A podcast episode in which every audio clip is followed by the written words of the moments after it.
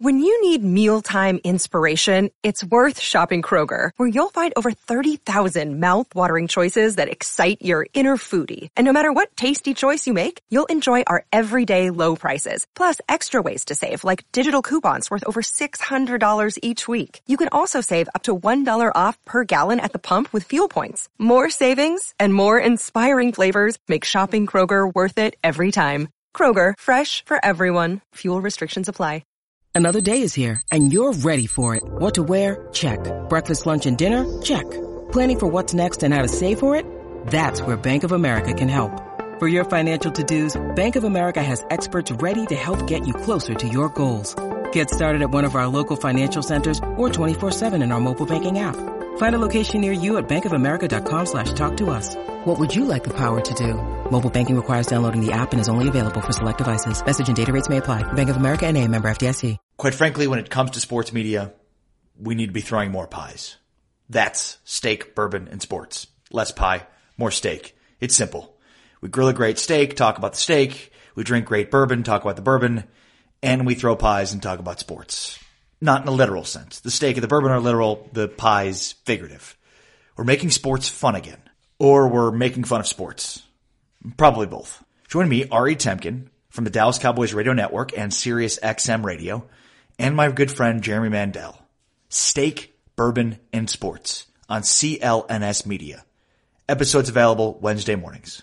Make sure to subscribe wherever you listen to and consume your podcasts, and enjoy the company. This is February eighteenth, and this is the Bruins Beat on C L N S Media.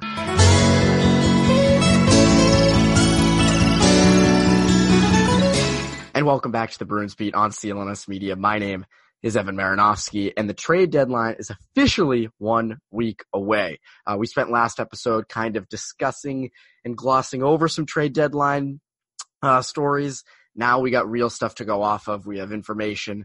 And on this week, uh, my good friend Connor Ryan on from Boston Sports Journal. So we get into everything surrounding the trade deadline. Uh, next episode will be probably recapping and reacting to what happened. Um, Everyone thinks the Bruins are going to do something. Connor and I get into what we think they'll do and what they should do um, in this episode. But first, sports and the spotlight once again as the N B A season's heating up. College basketball has the drive onto March Madness, and the Wilder versus Fury two fight is shaping up to be a pretty, pretty good one.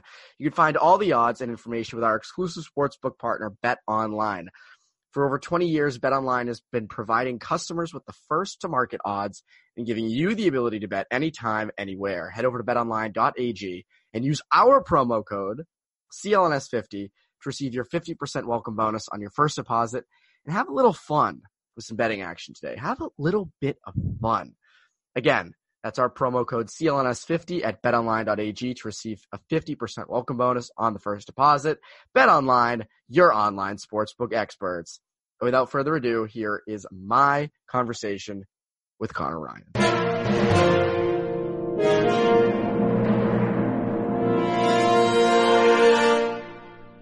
And we're here with Connor Ryan. Connor, what is up?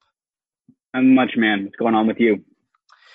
Well, we're at that fun time of the year. I was just saying this to you off the air before we started, where we have the, the, the trade deadline coming up. It's February twenty-fourth, the deadline. It's going to be a, it's a Monday, correct? Yes. It's a big Monday, so this, you know, we're, it's going to be an exciting Monday. It's a week from when we're recording this, um, and what's fun about it is it's just there's more things to talk about. There's different things to talk about. Uh, the past couple episodes on here, we've touched on the deadline, but now we get to just fully jump right in. And there's actually some news to talk about. Uh, late Sunday night, after the Bruins uh, beat the Rangers, the Tampa Bay Lightning go out and uh, trade for Blake Coleman of the New Jersey Devils. And what was weird was uh, Darren Drager, I think, first tweeted that Coleman would be out that night. And someone reported that Coleman was going to the Avalanche. And then everyone was like, no, he's not going to the Avalanche. And then the Bruins were mentioned as a team who were who was in on him. And then all of a sudden Tampa came in and swooped in, gave up a first-round pick and Nolan Foote. So technically two first-round picks for Blake Coleman, has twenty-one goals on the year. Um, what did you think of it? What is this sort of? How does this impact the Bruins?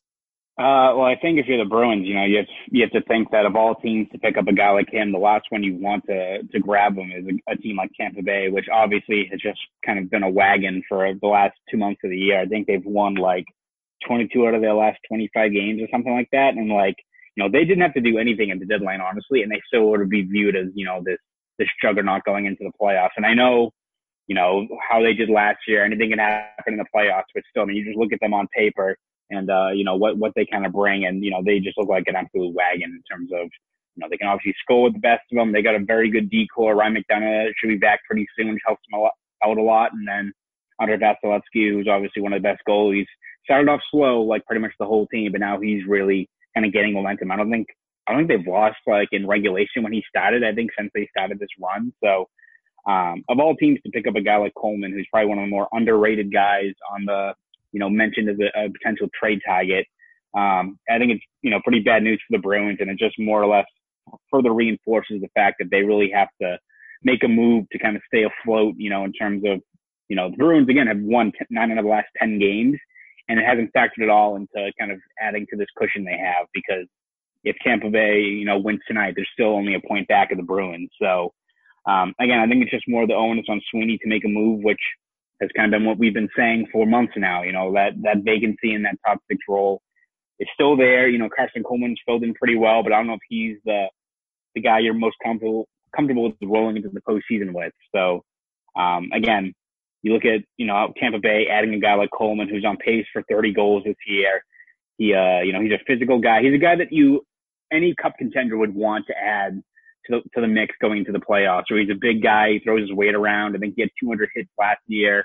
Um, you know, again, Tampa took one on the chin against Columbus last year. And what did they do? You know, they bring back pretty much the same core that, you know, won sixty games, and then add a guy like Patrick Maroon, who's a big physical guy who obviously won a cup last year, as the guy now with Blake Coleman who can score goals, is great at five on five and can throw his weight around.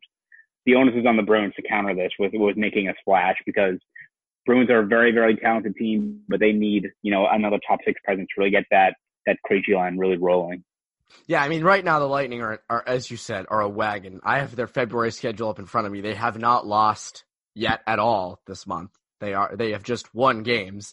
Um, and again, the last team, if you're the Bruins, you want anybody at the deadline going to is the Tampa Bay Lightning. I remember, I could be misremembering this, but when Eric Carlson's name was floated out a few mm-hmm. years ago, I think that they were talking about him possibly going to Tampa. And that was like, oh my God, the Lightning are going to just be unbelievable. Because that was the year before Eric Carlson had torched the Bruins with the Senators in the playoffs, mm-hmm. and then presumably he'd be doing it with the Lightning. They didn't even need Eric Carlson to beat, right. to beat the Bruins in the seventeen eighteen season. Um, however, where I think this impacts the Bruins a lot is look what it took to get Blake Coleman. Now, Coleman's a unique case. He's a big, you know, he's a physical guy. He can score goals. Um, would have probably looked pretty good on Krejci's right side. I don't know how much he's been playing the right side, um, in New Jersey, but I figure it wouldn't be the worst. It wouldn't be the hardest transition in the world to just play the right side.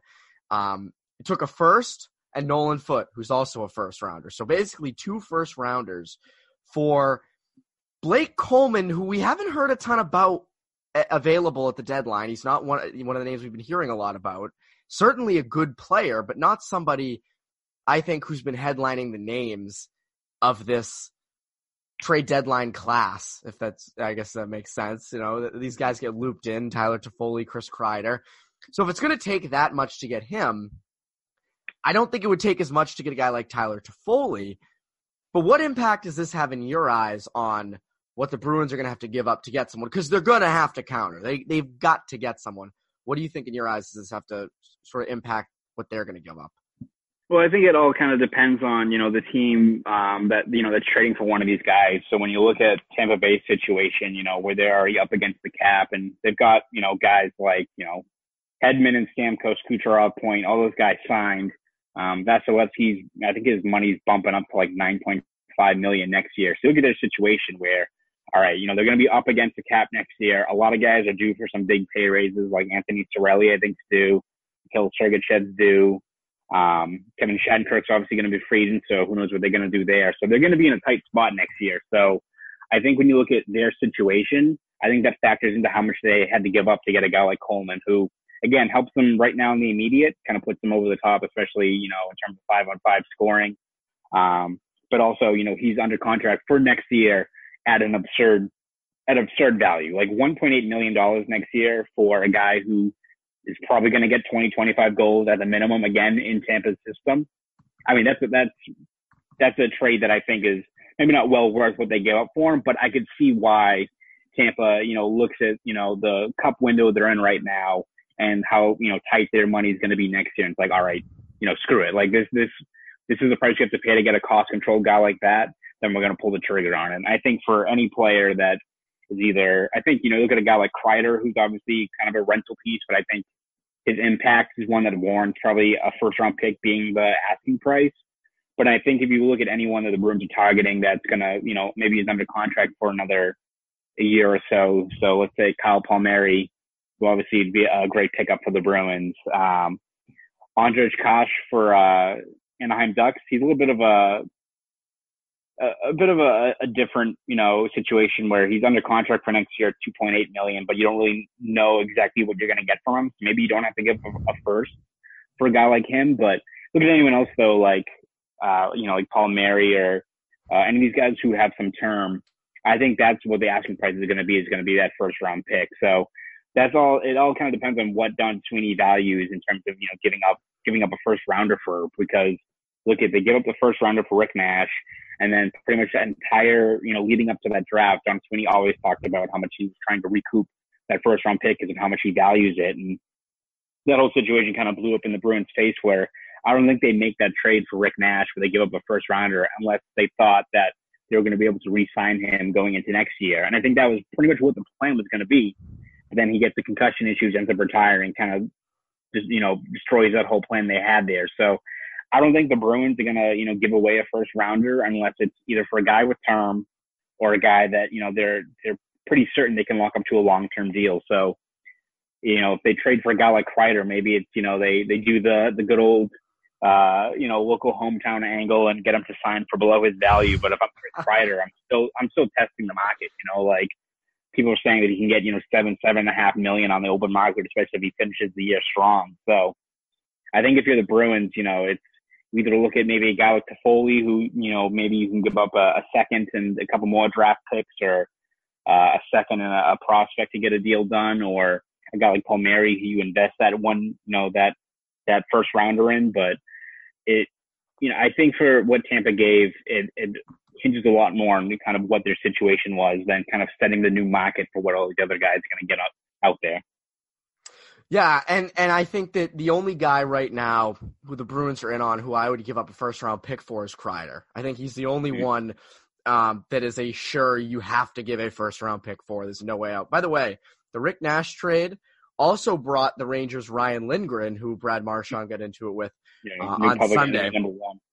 I know, right? It's going to be the guy for them. But um, Toffoli, to me, does not warrant a first-round pick. I think, as you said, you can get away with a second for him uh, and some prospects, or or, or kind of however you want to do that. You can avoid the first-round pick. You can avoid, you know, giving up guys like Beecher, Stadnica, um Oh, my God, I'm blanking on the other one. Um, Back in uh, Trent Frederick. That's the oh, other Fred, Frederick, uh, guy yeah. I was thinking of. You can avoid having to give guys like that up.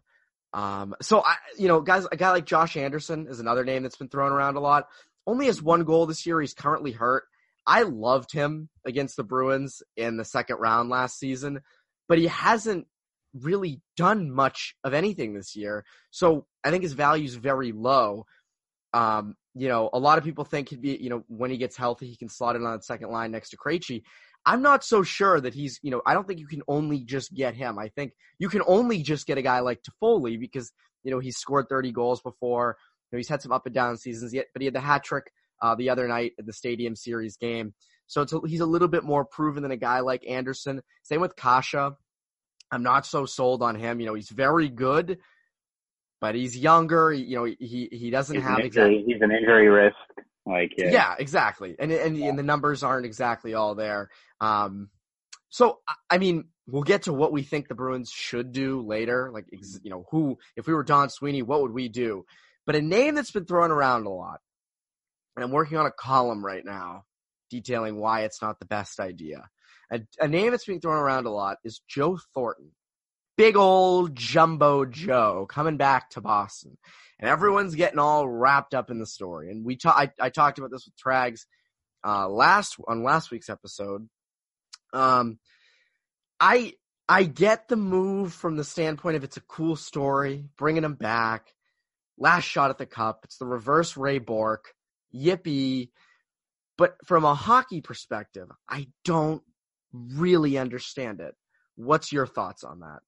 Yeah, I mean, the, the narrative would be great. I mean, I think everyone, especially our generation, you know, loved Joe Thornton, you know, growing up, and we're all devastated when he got traded. Um, and it'd be a great story if he comes back here, scores goal in game seven, you know, when, oh my when, God. You know, like, I mean, the narrative would be awesome. But I think when you look at just the fit, I think the fit is the biggest problem, because I don't really know where exactly you, you fit him in, especially with kind of what the Bruins are looking, you know, to get out of their, their bottom six, is which you would imagine is where they'd put him. So I think, you know, if another team wanted to pick him up and let's say he slots into a, a fourth line, it's a little bit more, you know, focused on playmaking, a little bit more skilled than kind of what the Bruins are looking for, then maybe it fits. But I think for the Bruins, it's like, all right, you got, you know, when that fourth line's rolling, as you saw last year in the playoffs, where you have kind of bigger bodies like Wagner or Crowley kind of playing their game, they bring such a, a key part to, you know, the, the formula you kind of need to have for, you know, playoff hockey, where they throw their weight around,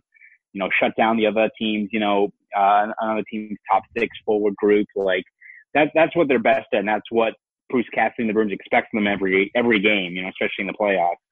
I don't know what adding a guy like Joe Thornton, who's obviously up there in age. He's not this, you know, he's, he's a big body, but he's not a guy who's all of a sudden like throwing his weight around like a, you know, a Wagner or a Corrales or a Chari like you saw last year. I don't know how putting him in that mix, you know, really kind of helps out what the Bruins are trying to accomplish from that line. And then you throw everything else out of whack. Like, let's say, all right, well, maybe we have him for your third line center and bring Coyle up there. It's like, I stop, stop moving Charlie Coyle. Like, keep Agreed. One Coyle is at his best when he's, you know, in that bottom six role, driving that line. I'd much rather have Charlie Coyle, you know, hold on to the puck and extending possessions and like, pantsing other bottom six guys on the other team and just extending those plays and helping out guys like Bjork along the way, then have him contribute to, to that Krejci line, which, you know, they've had some good numbers this year, but not enough that warrants like, all right, we have to put Coyle up there. Cause I, I, we saw last year how key that third line is in terms of, you know, just allowing, you know, that bottom six to breathe and provide some of that secondary scoring. You saw, I mean, the Bruins swept Carolina last year, and it seemed like that series wasn't close, but people forget, like, Carolina had absolutely no response with the way the Coyle line was playing throughout that series. Like, that that line, when it's going, adds so much of a, a different uh, dynamic to what the Bruins are kind of putting out there. So I think, you know, you look at Joe Thornton, again, it would be great, you know, if you could give up, like, not that much for him or have him as an extra piece, screw it, I guess. But I think in terms of what people are expecting him to fit into a defined role, I don't know where it is here on, on this Bruins team. Like, you want to toss away like a six round pick and bring him in as a, an extra body, like, you know, kind of what they had with like, you know, uh, like, you know, Wingles or any of these other guys they brought in, which is like a guy that slots in. Not to say that Joe Thornton's like that same role, you know, like he's obviously like a, a Hall of Fame player, but I just don't know where he he'd fit into this group. There he's like a defined, all right, you're going to be in here for, you know, twenty, twenty-five playoff games or an extended stretch. Like, I don't know where you slot him in that doesn't disrupt kind of all the other moving pieces on that on that forward group for the Bruins. He doesn't fit in. That's exactly it. He does not fit at all. I mean, you said everything right with the, the Coyle the Coyle line, and it's the same with the fourth line. It's like, okay, you know, some people are saying, well, you know, if he doesn't fit on the third line, you can put him at the fourth line, you know, in, in the center slot and move Corrales up. And it's like, Corrales the heartbeat of that fourth line. Like, remember last season when that when Corrales was hurt and then he came back and changed everything? Joe Thornton's not having that same impact. And the yeah. other thing is, he's slower. He's not known anymore as a shutdown, you know, guy. I mean, that's part of what Corrales so good at, is being hard on the forecheck. I'm not looking to Joe Thornton to do that. Also, yeah. another thing, the playmaking abilities. That's all well and good. You know, probably a better playmaker than Sean Corrales is, but working with Joakim Nordstrom and Chris Wagner or whoever you put, you know, Anton Blidh, whoever, I mean, that's their job really is, you know, they're not skilled guys. It's not like he's going to be setting up all these goals. Part, you know, half of playmaking is the person you pass to has got to score. They have not been scoring a ton of goals this season. So the point of Jumbo Joe, the only place that he might be a little bit of an upgrade is in front of the net on the power play. But Jake mm-hmm. DeBrusk has been completely fine. They have the second best power play in the N H L, first most if you look at goals. So what is the point? There's yeah, no I mean, point to bringing him back. It's a cool story, but there's really no point. I mean, you look at Joe Thornton, what he brings is playmaking and a, a little bit of size, but he's not like a, a, a guy that, you know, is going to be, you know, trucking guys during the playoffs. So, all right, playmaking, that's the one thing the Bruins have plenty of. Like, on the blue line, they got Krug, uh, McAvoy, Grzelcyk. Obviously, all these guys up front, Krejci, Coyle is a good playmaker. Corrales is a good playmaker for what he does, especially on the forecheck. That's all said. What they need is a, t- a guy that can finish and a guy that's kind of that, that blend of, you know, like a guy like Anderson or someone that can really kind of throw their weight around. Joe Thornton doesn't check off anything of what I think they, they need going into the, the deadline. And the other thing, so um, one thing that uh, every obviously the main need for the Bruins is a Uh, right winger next to Krejci. And right now that's being occupied by Carson Coleman. Um, part, as we said, with the Joe Thornton stuff, you'd have to move guys around. You know, you're moving Coyle up, you're moving Crowley to the left wing, all this stuff. Um, let's say they get a, a right winger next to Krejci. We'll give our pick for who we think it should be later. Um, but that requires moving Carson Coleman. And right now, the third and fourth lines have been pretty defined the past couple weeks, especially since the break. You have Bjork, uh, Coyle, and Heinen, and they've been fine. They've been a, a solid line. Heinen's missed some time because of, uh, you know, Cassidy's you know, healthy scratched him for a little bit, but he's been generally fine. I guess maybe he'd be the spot where Coleman could maybe interchange with. Fourth line's kind of been the fourth line. Where does a guy like Coleman fit in? And has he even, in your opinion, has he warranted himself a spot in the lineup come the playoffs? If you were to make a, your best four lines with that top six winger that you get at the deadline in there, is he, does he make your, where does he make in your top twelve? I think he'd probably just go into that kind of rotation that they would probably have on that third line. I think at this point, again, don't put Coyle anywhere else, keep him where he is. Um, and, you know, I think Bjork's fit in very well in that line. You know, I don't, I don't know if maybe it's something where it's all right. You got three spots for, you know, three three players for two spots with Bjork, um, Coleman, and Heinen. You kind of interchange them, but I have to imagine that Bjork's done enough to to warrant kind of consistently staying in that lineup. I mean, he's a guy who's on pace for you know about twenty points. You know, double digit goals is kind of what we expected for a guy who's in the middle of his, honestly, his first full season, you know, in terms of he said he's been banged up obviously in previous years, but um, I think what Cole, what Bjork's really stood out with in his game has been his defensive play. I mean, he's got great speed, but he's got an active stick. You know, they've trusted him on P K situations, and I think what him and Coyle together, and they're really playing playing to their strength. They can just be like a puck possession monster, you know, and that that means so much in the playoffs when You're you're going up against these teams that have so much depth and scoring talent across the lineup to have a, a guy like Coyle and Bjork working together. Um, so I think it comes down to Heinen and Coleman and what they each kind of bring. And you wonder kind of where, you know, a guy like Heinen might fit in the big picture. And speaking to me, like, I'm a, I'm a big Heinen defender because I think he's so good defensively. But you see how his offensive numbers and how they've dipped. Um, and granted, you know, he's had a bit of a rough time with, you know, he's been across different lineups and, and stuff like that. But you wonder if, like, if the Bruins have to part ways with a, you know, an, an N H L talent, you know, in terms in order to seal a deal on a, a larger trade, or maybe they don't want to get rid of a first rounder or top prospect and they toss in a guy like Heinen instead, which a team might have value in.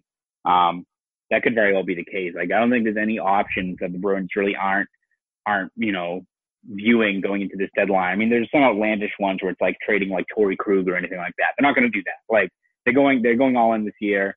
You know, they're not pulling a, a Mookie Betts and like, oh, and if there's re-sign ups, we're going to make our current team a lot worse in the process. Like, they're not doing that. But I think, you know, maybe if, if Heinen could be a possible trade chip, that could be something that the Bruins explore. And it's a good problem, I think, for Cassie to have. Like, they've, I think they've noticed over the last couple of weeks that the Bruins during this great stretch have had a lot of internal competition that's really kind of graceful play all across the roster, with a guy like Jeremy Lozon coming in and pushing the, the bottom of that D core, especially a guy like John Moore. Um, you know, you've got Anton Blidh added to the lineup and had a little bit of a spot for guys like Corrales and Wagner, who've been playing better as a result. So worst case scenario, if it's, you know, three guys for two spots and they're just kind of keep on cycling in and out, ideally you want to have a little bit more consistency, but I still think uh, at least leading into the playoffs, it's a good problem for the Bruins to have, where they've got, you know, three guys who all have their good merits, you know, fighting for a spot next to a kind of a constant guy like Coyle. It's funny, you mentioned the internal competition. I remember when they when they sent David Backus down, or was supposed to send him down to Providence, they mentioned bringing up guys like Blidh and getting the internal competition going. And I remember thinking, you know, I wonder how that's going to work itself out. And they've only won really since. Um, yeah. So that's a very interesting thing. The other thing you bring up is Heinen and where he fits in with the deadline stuff. Last year, you know, the Bruins did trade a uh, current Bruin off the roster and Ryan Donato, and it worked out in their favor heavily. Uh, Donato really has not seen a ton of time this year for the Wild. He's sort of been a big bust. Um, you know, maybe some trouble adjusting. It is his first full season, but still, I, I think that most people are kind of giving the Bruins the old W on that trade. Um, I don't think you're going to give many, see many people giving Minnesota that. Um, but he really, Dan Heinen might be the only Bruin on the current roster, because my take since ta- the, the Taylor Hall rumors was keep the Bruins' current roster intact, you know, except for Stanika and maybe Frederick and Beecher. You know, your draft picks and those other prospects are fine to deal. Don't trade anyone off the current roster.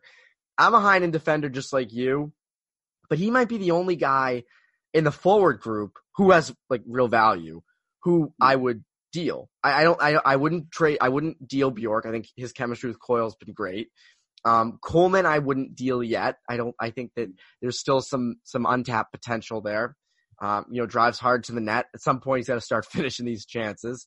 Um, Heinen's sort of, as you said, the odd guy out in that, in that scenario. And I wouldn't be surprised to see them deal him, but I also feel like I don't know if they would let Cassidy healthy scratch him if they wanted teams to see his value. Do you know what I mean? Yeah. Like, I don't yeah. know. I, mean, I, I think Donato was healthy scratched a few times last yeah, season, right. right before he got dealt. So maybe it has no impact. I, I you know, but, but, it will be interesting to see what happens with Heinen and who they decide to part ways with. I mean, I think that, you know, they want to keep an eye on the future. They want to keep their first round picks. So maybe you put a guy, you know, a guy like Heinen in a deal instead mm-hmm. of a first round pick. I mean, you know, I mean, I, and even, yeah, I mean, also it could be just another trade chip if they want to get creative and let's say they do a couple of different deals. I mean, it's a good situation for the Bruins to have where, all right, if they don't include Heinen, they have a guy who, you know, the book is out that he's a very good defensive forward. And we saw last year how well he gelled with Coyle in the playoffs. So he very well could do that again this year. But also, you know, they could stick with that situation, or if they were to trade him, I mean, they have the assets that if they wanted to pick up, you know, like a top six guy, like, I mean, you know, pick your pick of any of those guys linked to him, like Palmieri or Kreider or Toffoli, you know, they have the assets. They could get a guy like Toffoli for a second, couple of prospects, and then do another trade for a guy like Anderson, and Anderson slots in on the third line as like a, a physical guy with, with Coyle. Like, and then you, I think that's a guy that would fit in pretty well there. And he obviously translates very well to what you want to see out of a, a guy in the postseason, a guy with speed that can throw his weight around. So Bruins going to have a little bit of a win-win either way. It would obviously, you know, be unfortunate to see Heinen get traded, but if it's for a guy like Anderson who could probably help this team and fit in a little bit more, you know, to win there. But if they want, if they stick with Heinen, he's still perfectly suitable on that third line. Like they, they, Sweeney has quite a few options going into this deadline. Yeah, I think he does. But I think obviously the, the pressure is now there, especially with the Lightning getting Coleman, that you got to do something. You have to do it. And again, the window for this, for this core is closing quick. So you, you know, again, you've got to do something. Um, so for what should the Bruins do? Let's say me and you, we both get to be G M on Monday, February twenty-fourth, Don Sweeney says, Evan and Connor, you guys get the keys to the team for one day, the most important day of the season. We get to make the decisions. We get to make the calls. Natural stat, pull up natural stat trick everywhere. Uh, we're gonna we're gonna wheel and deal. So I'll give my um. I I, I here's what I think the Bruins should do. Um, first option, go out and get a guy like Tyler Toffoli. You know, he's won. He, I think he's has he won one cup or two?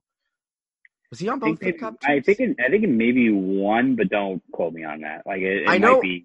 I think it was. I think it's one. I think it was twenty fourteen. I don't think he was there.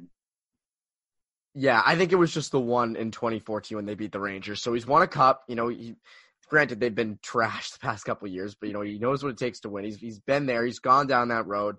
Um, and I think you know the proven track record in the past with scoring, I think, is very, very uh, you know promising. Putting him with a guy like Krejci would be great. I mean, that's a legitimate top six right winger you're putting with Krejci. The first one he's had since Rick Nash. Before that, it was a like fucking Nathan Horton. Um, mm-hmm. And also, it's not going to take as much to get him as it would a guy like maybe Chris Kreider. You know, I, again, as we said earlier in this in the show, you're probably not going to have to give up a first round pick for Tyler Toffoli. It's going to be a second, you know, or a third, and a bunch of prospects, or maybe not even a bunch, just a, you know, a couple. So that would be my main move. I think a solid secondary move if you know, if you can't get a guy like Toffoli. You know, Paul, Kyle Palmieri as well. You know, I think it's Palmieri or Toffoli, not both, but, you know, if you can get one of them, go for it. If you can't, you know, or if you do a guy like Toffoli and then add a guy like Anderson or or or add a guy like Kasha um, and kind of create internal competition on that, even more internal competition on that third line. I don't see how they make two moves and don't give up a current N H L er off the roster. Like, I think mm-hmm. if they go, let's say in theory they went for Toffoli and Kasha, you're going to have to probably give up a guy like Danton Heinen, or you're going to have to yeah. give up someone off the roster. Um, so that's personally what I think they should do. Uh, what about you, sir? Well, I think when you look at the fact that people said the Bruins were in the running for a guy like Coleman, who um, obviously kind of had that value of, you know, a guy that probably would have necessitated a first-round pick and a guy who's under contract for another year for good value. I think that links to the fact that it's who kind of the Bruins are pursuing, a guy with term that they can – Um, you know, balance kind of their, their cap flexibility in the next couple of years. So I think I wouldn't be surprised if their number one target is a guy like Palmieri, who I think you have to look at the, the money a little bit to see how it works. I think you'd have to do a little bit of finagling with, with the cap because uh, he's I think he's got a four point six million cap hit next year too. So you have to like you know include a guy like Heinen or you know maybe Kevin Miller stays on L T I R for the whole year. So they have to do a little bit of juggling with that, but I think in terms of what Palmieri brings them as a, a veteran guy, a guy who's scored thirty goals before, is kind of more or less on that same pace.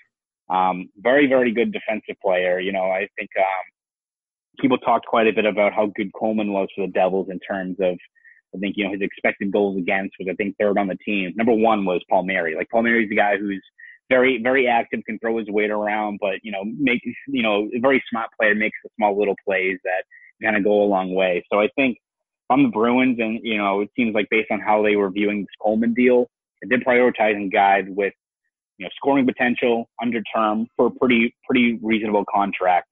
I think that um, he's kind of the guy they look at. But again, there's so many other guys they can look at in terms of fallback options. But if I'm them, and you know, and you're you're trading away a first round pick, I think I'd invest it more in Palmieri, who has term, than a guy like Kreider, who is also very very good, but I don't see the, the major, you know, dip in between a guy like Kreider and, you know, a guy like, um, you know, a guy like what Palmieri brings, especially when he's under term. You know, it's not like it's, all right, pick between Kyle Palmieri and Artemi Panarin. Like, it's not like this humongous gap, you know, like, exactly. Look at him, you look at him, you look at him, you look at, at Palmieri, you look at Toffoli. They're all on pace for like twenty-seven to thirty goals.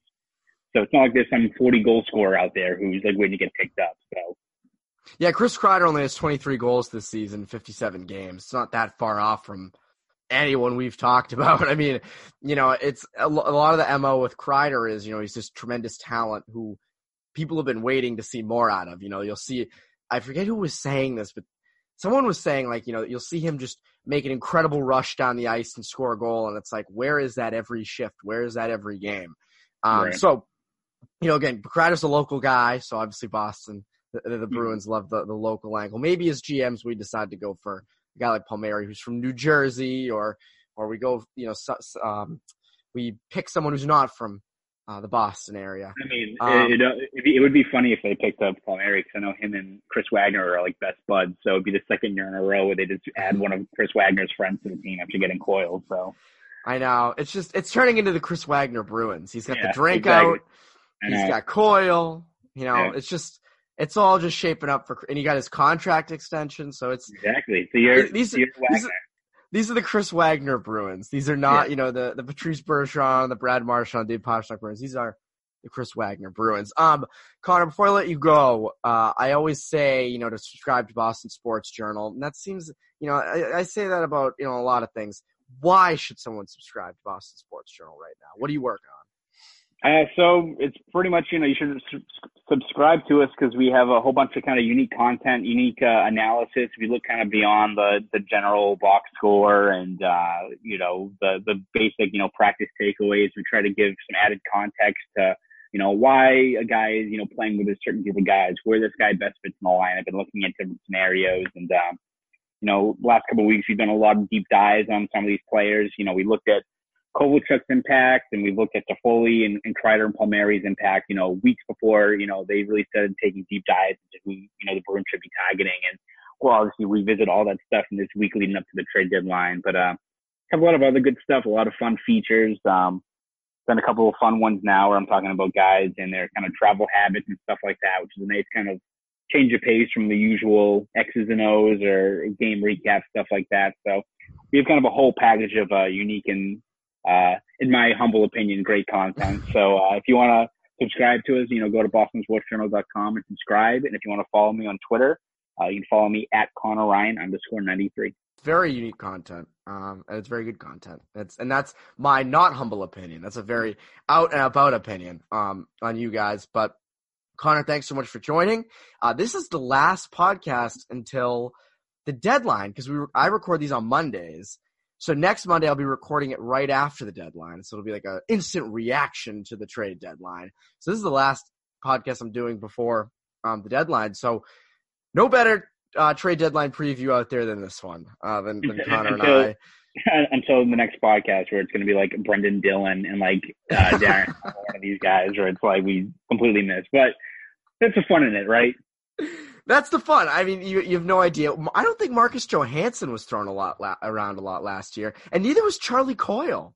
No, it was Mark. Of, Mark, Mark it was Mark Stone sweepstakes. That that was it was the Mark Stone sweepstakes. There, uh, Pan- the Panarin was another big name, right? Yeah, there was rumors about it, and then what happened is they the Blue Jackets ones that went all in instead. Remember, they're like, oh, maybe we'll sell off Panarin. It's like, no, we're gonna pick up Matthew Shane and Zingle and all these guys. That's right. They made the big trade. With the Senators, I forgot about that. Yeah, last deadline was actually pretty – last deadline had a lot of stuff um, go on. And I I expect it's going to be the same thing. Um, not as big na- not as big of names are flying around out there. But for the for a team like the Bruins, I think this this might be their most important deadline yet because, as I mentioned, that window is closing so fast. Um, but, yes, I hope you enjoyed this. And for C L N S Media, I'm Evan Marinofsky. You Bruins Beat listeners, have a great rest of your week.